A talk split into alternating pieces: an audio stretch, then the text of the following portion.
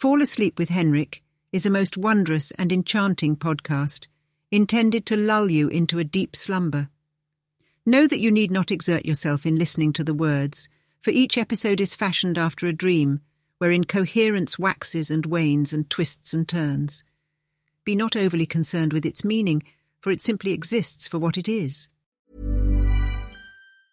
Ever catch yourself eating the same flavorless dinner three days in a row?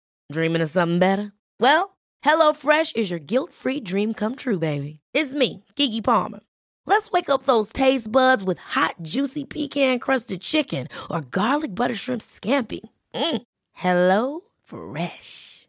Stop dreaming of all the delicious possibilities and dig in at HelloFresh.com. Let's get this dinner party started.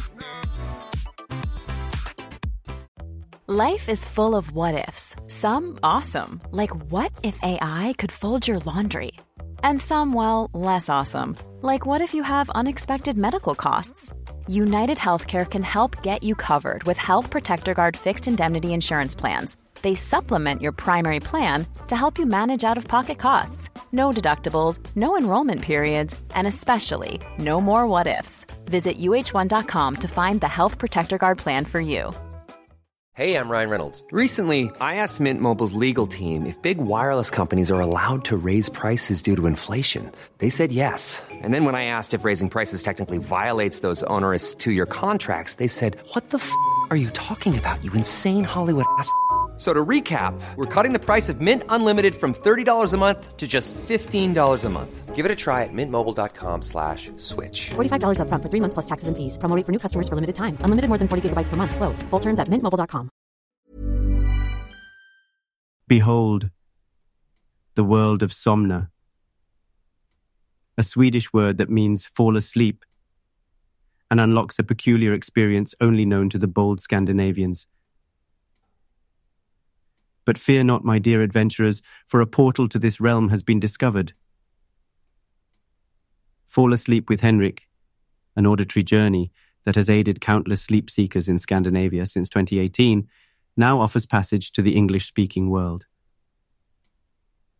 The podcast, unlike any other relaxation or meditation medium, does not rely on customary visualizations or breathing techniques. Nay, it boasts of a unique approach where the affable Henrik, that would be me, divulges in a stream of consciousness, often illogical and improvised musings. The objective of this auditory quest is to distract the listener's restless mind, stir creativity, or provide company for mundane tasks. The host's voice serves as a conduit for the listener's tangled thoughts, urging them to disregard the semantics of my words. Perhaps the podcast's message is an ode to the vagaries of existence, that life is seldom straightforward, and that is acceptable. So pack your bags, my friend, and embark on an expedition to fall asleep with Henrik. A destination where the unknown and the irrational are not only welcomed but celebrated. It is what it is. What happens, happens. And right now, there's nothing we can do. Let's begin.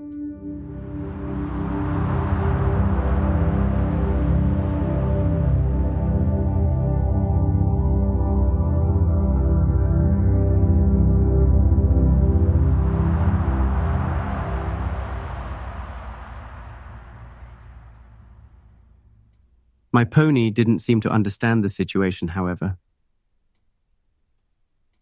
I had a very difficult time in keeping him out of sight while I was getting rid of the baggage. But at last everything was packed away and ready to start as soon as I returned. And after I had mounted him, and we were walking along together, I felt sure that if he only knew that we were going to the city of Chicago and would come back again one day, it would comfort him a little for all my precautions seemed unnecessary. As soon as we arrived at the foot of the street, I left him tied up with his bridle in hand on the pavement. We'll be back before dark, said I. If I'm not here by nightfall, don't let anyone go near the pony. Tie him fast under this tree and put food and water beside him. Don't you try to run off, my boy. I won't run away, sir, answered my pony quite sadly. I mounted the wagon and pushed it off on the first corner I came to. The driver looked around in surprise when I jumped down. Then he started the horses forward. We got about half a block without a word being exchanged between us until I saw that he was thinking what to say next. Suddenly, he stopped the team and pointed to me.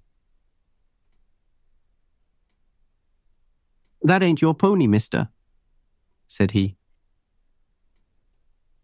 He belongs to some other man over at that corner. What are you doing with him? Why, said I. That pony is mine, and he is that just as much as he would be yours if you had bought him. Well, that don't matter to me, sir. I didn't ask you for a horse, and I'm not going to drive one that doesn't belong to me. You don't look like a driver to me, said I. How can you tell whether it belongs or not unless you have asked the owner? The man looked as if he were not satisfied with that reply and said he didn't know anything about driving horses. But I wasn't going to wait any longer for his decision, so I jumped into the wagon and turned up the road in the opposite direction from the one I had come. Now I'll take good care of my horse, said I to myself. It's a pity to see a poor beast made sport of.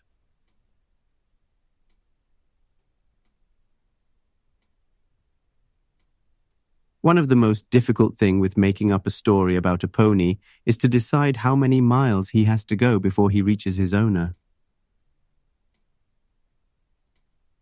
I decided upon a distance of 300 miles as being quite sufficient to get him all the way to Chicago. 300 miles is a lot more than half as far as from Boston to New York, said I to myself. But it's only one half as far from Chicago to Boston and there is no need to make it less. Besides, the more miles I added to my pony's trip, the less trouble it would be for me. For if my story was discovered by the people of Chicago, it would be better not to tell them where his home was. I knew that if he came back, I should have to tell a tale about how he could go to California without being able to go overland. If they found out that he was going from Illinois to Boston by rail, I might find it a harder job to deceive them. In fact, I was very pleased when I remembered how far Chicago was from St. Louis. The further we got, the more easy the whole affair seemed. The driver began to say a great deal to me now, and I could tell he had made up his mind to go on with his journey and that he intended to stop at Chicago. As long as we were going the same way as before, he seemed to have no objection whatever to my presence. He told me that this road led straight to Chicago, and that I had better turn off as soon as I reached the river. This time I paid attention, and when we came to the Ohio, I took the wagon off and turned the horses in the direction of the city. I had been so much interested in what the driver was saying that I did not see that the sun was sinking until it was almost too late for me to continue my journey alone. So I went to the nearest house, knocked at the door, and told my story to an elderly woman who was waiting for her husband to come back from his work as a farmer. She seemed willing enough to help me, but she told me to drive to be the driver. Although that doesn't quite match up to the premise of this sleeping podcast story. I don't know anything about driving, said I. But I'll do the best I can. After the old couple had got their bundles in the wagon, we started again for Chicago. The night had become very dark before we came in sight of the lights, and then the driver looked all around and laughed. That's all right now, said he. And here's your horse tied to the fence at the corner there. And his man is coming to take care of him. If you'll give me fifty cents, I'll go back and get some supper for him.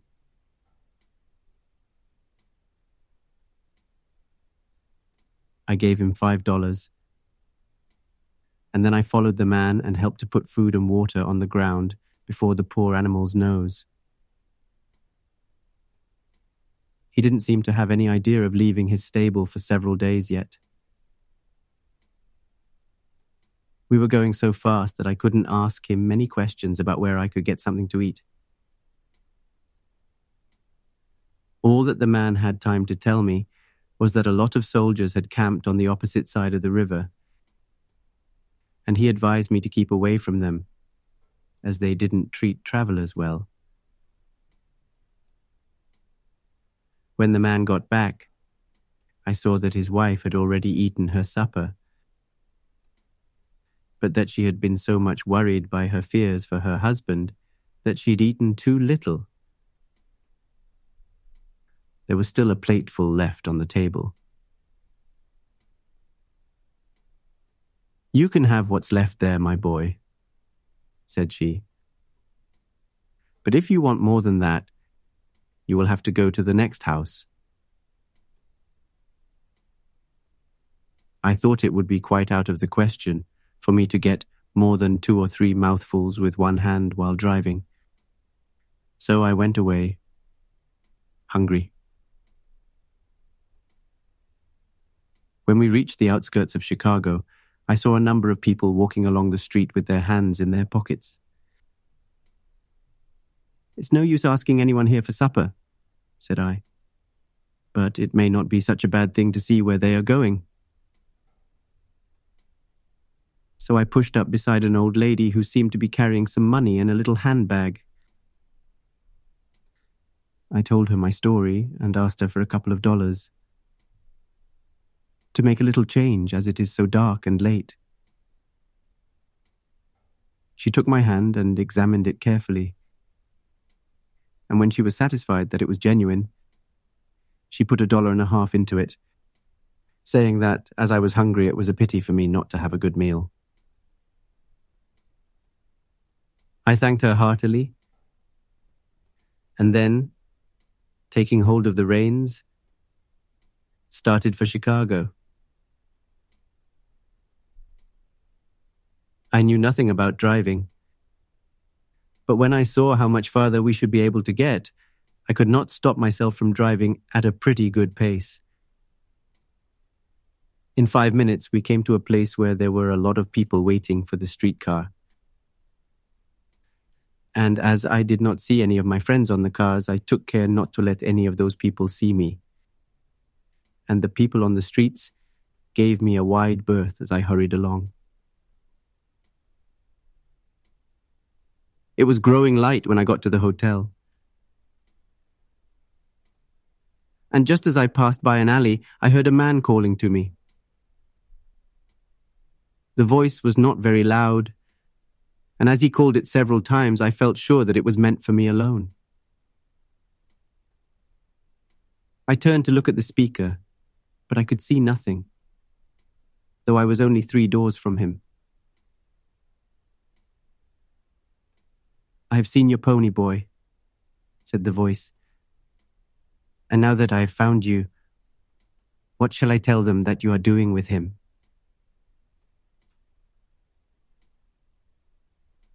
At these words, all the color leaped out of my cheeks, and I looked at my hands and face.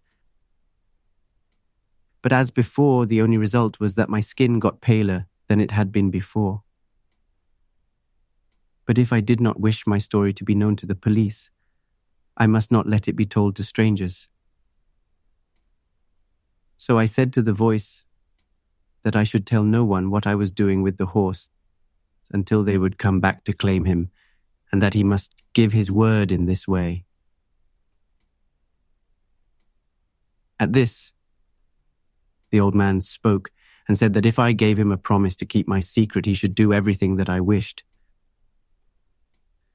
I asked him when I might expect them, and he said that they were coming at any moment. When he went away, I tried to put some color into my face, but it didn't help me much, and I was obliged to sit down and eat. While I was doing this, I heard two men talking together. And when I listened more closely, I heard them say that there was a young gentleman sitting at breakfast in the hotel who had just been arrested by the police for being drunk in the streets. They seemed to think it strange that such an accident should have happened to a man whom they knew to be quite a good fellow for he had often walked with them on the streets of the town and never did anything which could be supposed to lead to a disturbance. As soon as they got my story, the police would send a policeman over to make the arrest. It was now ten minutes past twelve, and my story could not be false. So, with my heart beating like a kettle, I went upstairs and got dressed quickly. I wanted to go back to the wagon, but when I came out in front of it, there was no trace whatever left of it or my pony. My heart beat faster and faster for I thought that my only chance to keep my secret was to pretend that I did not know anything about it. So I took my bag, which was hanging from a nail in the fence, and set off to look for the nearest hotel. It was not much farther than a quarter of a mile, but I had gone but a short distance before I felt that my strength was giving way under me. I sat down on a box which stood at the corner and began to cry. And when I heard somebody coming up to me, I pretended to be looking for some papers in my handbag. The person who had been talking with the men was now walking by my side. He looked very pale and frightened and said nothing as we went along. I thought of getting on one of the streetcars and going back to the hotel so as to put the police off the track. But when we came opposite the hotel, he spoke to me again. I'll show you where to get a cab, said he, and then you can drive home all alone. Oh, I'm too tired to walk any farther, I answered. He led me along one of the streets till we came to a number of people waiting outside a tavern. Here's a place for you, said he. I went in with him. The people inside were making a great deal of noise and laughing loudly at each other.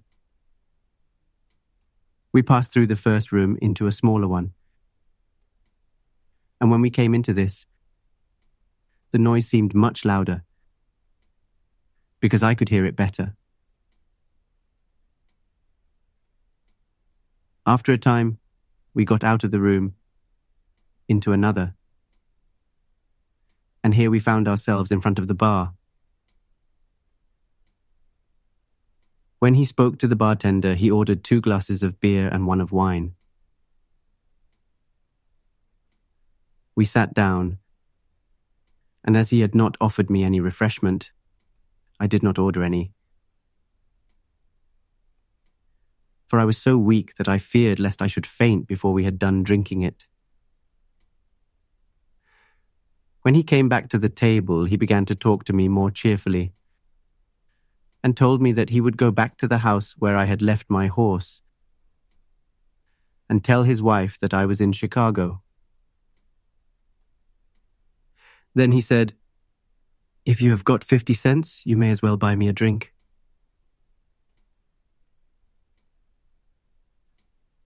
I took the change from my pocket and gave it to him, saying that I hoped he would soon be able to return it to me. When we had finished drinking, he asked me to go to a barber shop that I saw opposite and ask him to cut my hair and beard for me. I did so. And when I returned, he told me that the police were looking for me at the hotel and that he was afraid they would discover me when I had gone to a barber.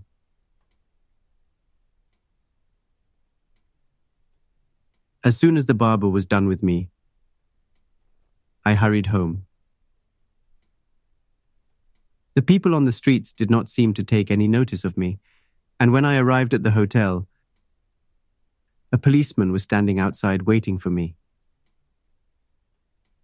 He was one whom I knew and I tried to put all my strength into the words I spoke to him. At the same time, I drew myself up and looked fierce.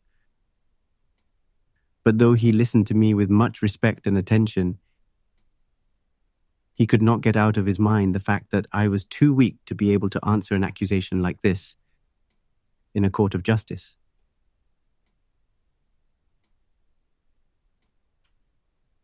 He made me sit down upon a chair in a dark corner of the hall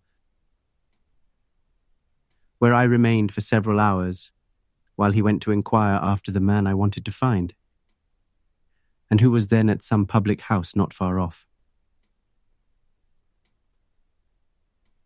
When he came back again, he looked very grave, but I was not so anxious about it as I might have been.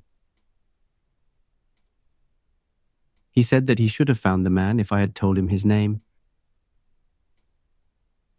adding that there would probably be no occasion for us to take any trouble in bringing him to justice. It appeared that he had not seen me for a long time, that he thought that I was staying at some place in the country, and that he had never heard of me since that day at St. Louis when we parted company.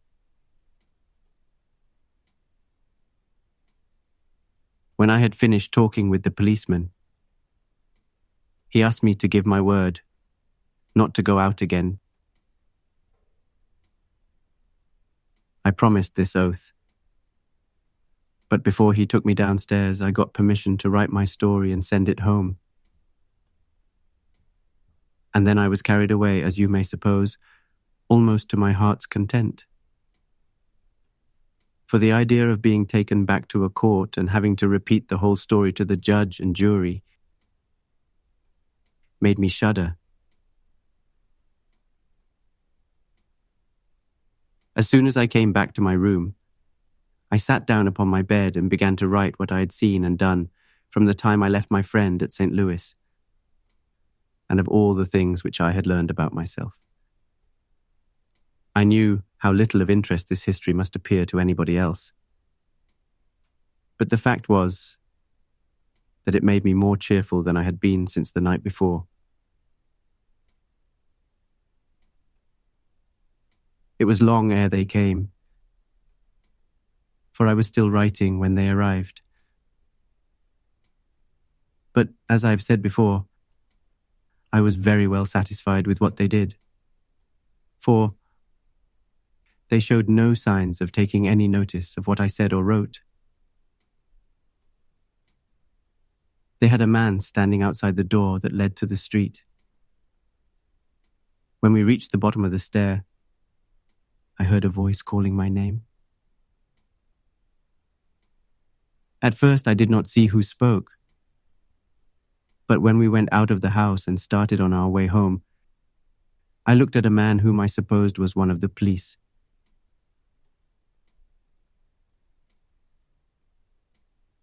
As we drew near to the public house, I saw that we were going toward a place where a number of men were sitting around the doors. When we came close to them, one of the policemen told me to stop where I was. Then the officer who had spoken to me in the hall turned round to him, saying, Now take this young gentleman up to your room and keep him there till we come back for him. The policeman said nothing, but, turning round, walked off with me toward the public house, while another ran alongside of him and kept asking whether I had ever seen any of the men who were in it before. The place was as dark as pitch, and although the door of the room was wide open, the man who brought me to it did not seem to think that it would be safe to leave it open any longer than necessary. When we entered the room, the policeman locked the door behind him. And then, taking a candle from the wall, he handed me a light and left me standing on the threshold. As soon as the darkness fell, I made a dash into the room and sat down upon my bed, for I had not strength enough to go to another place. Then there was silence for a long time.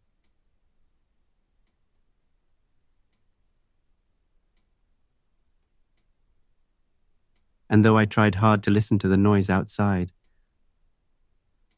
I could not make out what it might be.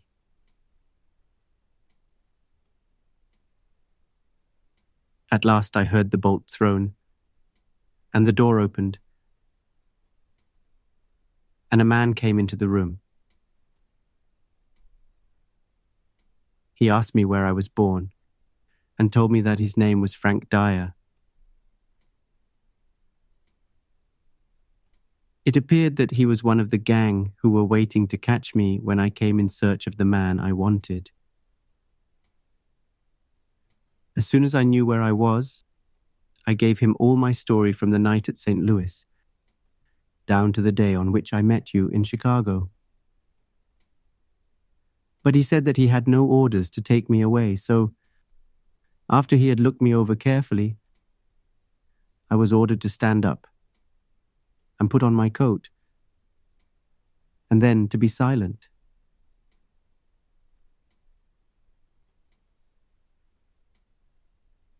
He went out with the policeman to look for Dyer, whom they had not yet seen. And while they were gone, I heard them say that they would not let me out again till the night after tomorrow, when they expected to find him, or at least some of the others who had escaped. When they came back to the room, they untied me but ordered me not to move from this place.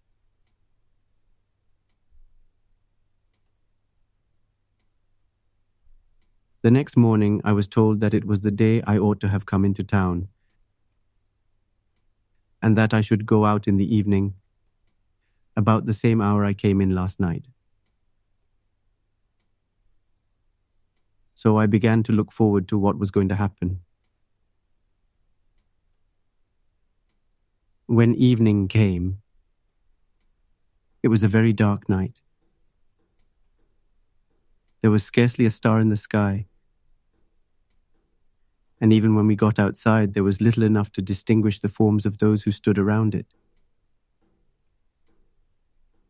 Now then, he said. He left me alone. And in a minute I had managed to draw one leg over the side and had climbed down from the carriage. When he came up with me, he was much surprised and began to talk to me saying that I must have been pretty nimble. But still, he could not help admiring me, and I saw that he did not like the idea of letting me go out by myself. I said that if he wanted any information concerning Chicago, which was the place I belonged to, he might ask me. I would tell him about it. And this seemed to satisfy him. For after I had told him several things, he let me go. I was soon on my way home. And though it was very hard work to get along in the darkness, I managed somehow. For at length I came within sight of our house, and I went into the yard. When I got back, I found that your father and mother had returned without me, and I was told that they had left you behind them, but that they had come back again for me. It is not easy to describe how I felt when I heard what had happened. At first, I thought that it would be better for us all to stay quietly where we were.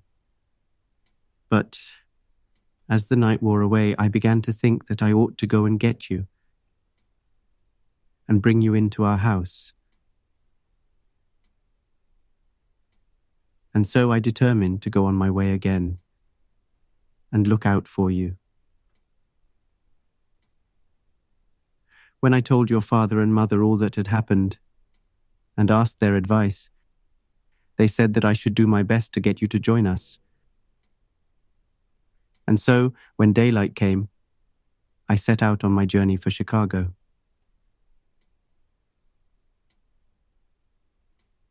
I have already told you how I had no one with whom I could talk in my journey, and therefore it is quite a long while ere I came in sight of that city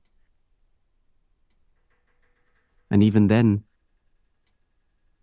I did not know where you would be likely to be found. But the night was clear, and as the moon shone bright, it made it easy to find your home. And as soon as I got in sight of it, I stopped in order to make inquiries.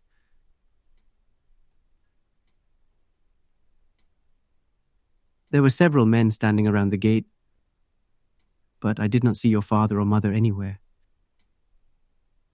I then went in and inquired whether you were at the public house where we used to go. And as they told me you had not been there all that day, I was very much surprised. For I believed that you would have gone back to the hotel as we used to do. As soon as they had looked around, they took me upstairs into your room where they told me that you had not left the house till the following morning. I then asked them to ask you if you wanted anything. And as soon as he had seen you, they told me that you were there.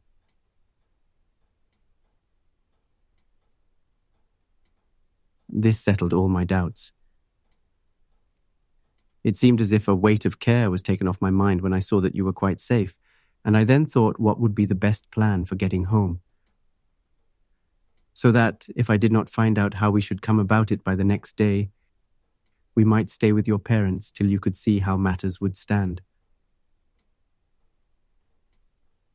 So, as soon as breakfast was ready, I asked your father to give us a share in it. As soon as he had given us a plate each, I went over to your mother who, however, asked me what had brought me back again so soon, for I had been away for two whole nights.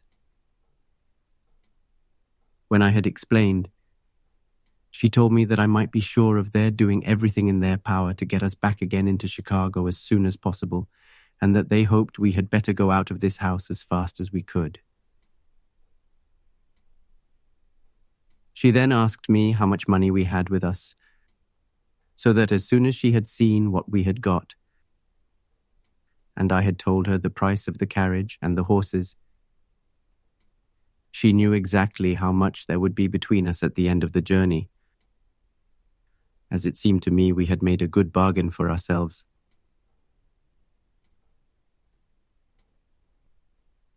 When we had finished breakfast, I got ready for my departure, and your father came out to see me off telling me that if I got through without being seen, we should probably get away by the morning after tomorrow, though the chances were that we should be stopped before the evening of that day.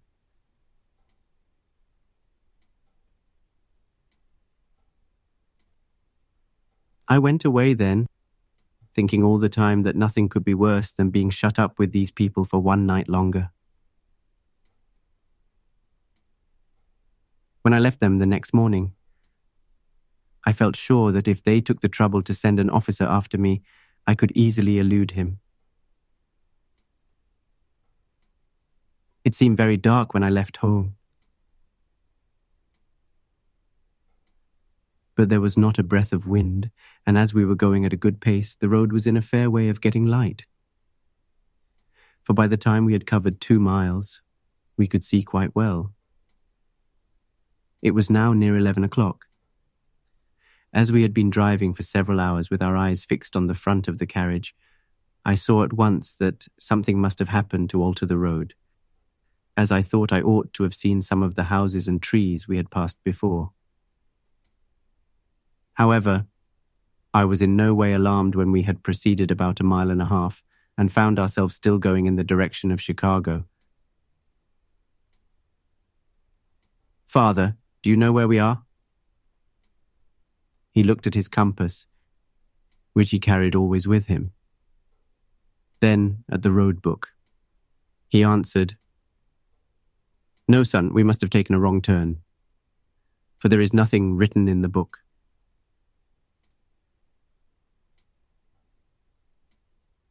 When we were both quite convinced that we were going the wrong way, I told you what would be best to do, saying that I hoped we should be able to get back again to our road in a quarter of an hour's walk.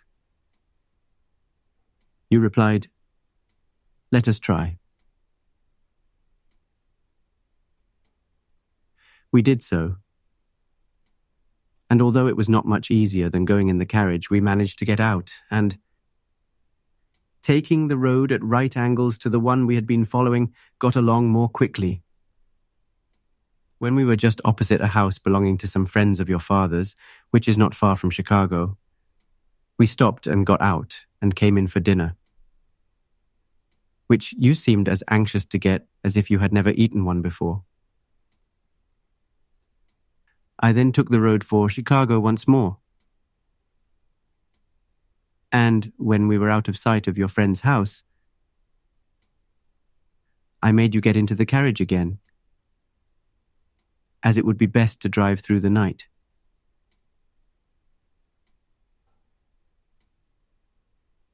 We could see a great deal of smoke from fires burning somewhere close together. And it struck me that it might be best to get into some place of refuge till the morning. So I told you to stop at the house I meant to take you to. And, after going a little way, we entered a very large public house, where the first thing I said to the landlord was, Will you let us have a room here till daybreak? He answered, it will cost you something like $2 for a whole night. I told him that was not too dear.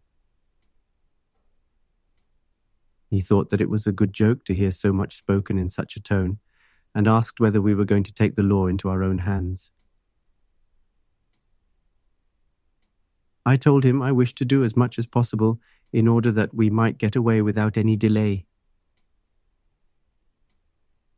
we went up to the rooms assigned us.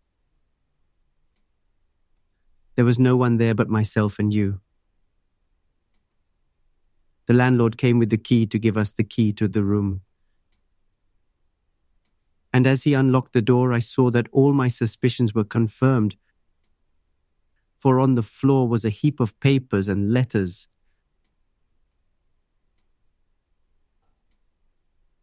I said to you that I believed that we had better go away now as soon as we might, and that if the place had a name, I should make inquiries of the constables, as it might be necessary for us to have an address.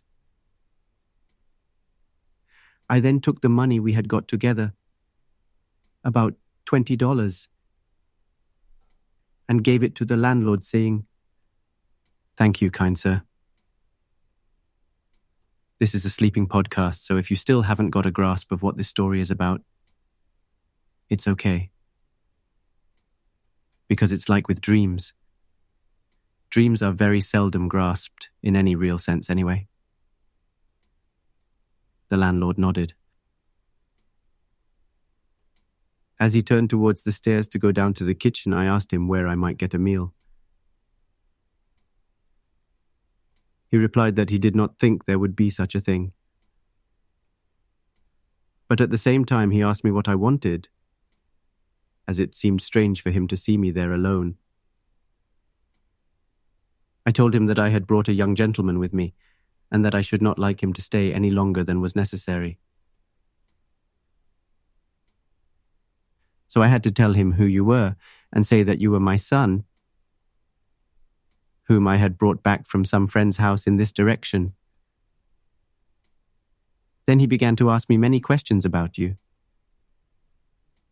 But as I told him nothing more than I had told the landlord, I could see he was not much inclined to talk about you, and he said, Well, when I know who your companion is, I may perhaps have something to say.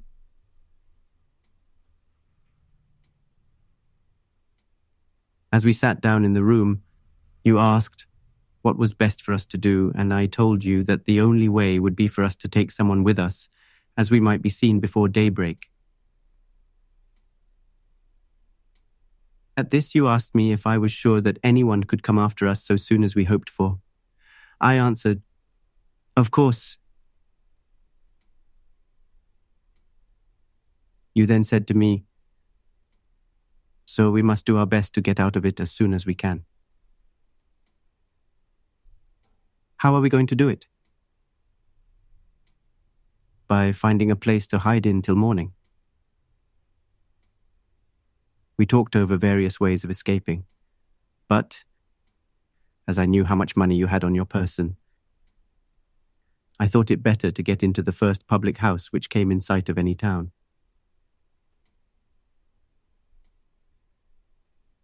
As soon as I could find anything worth looking at, I took the road which seemed to lead towards Chicago. And so, dear Somna, here ends our story.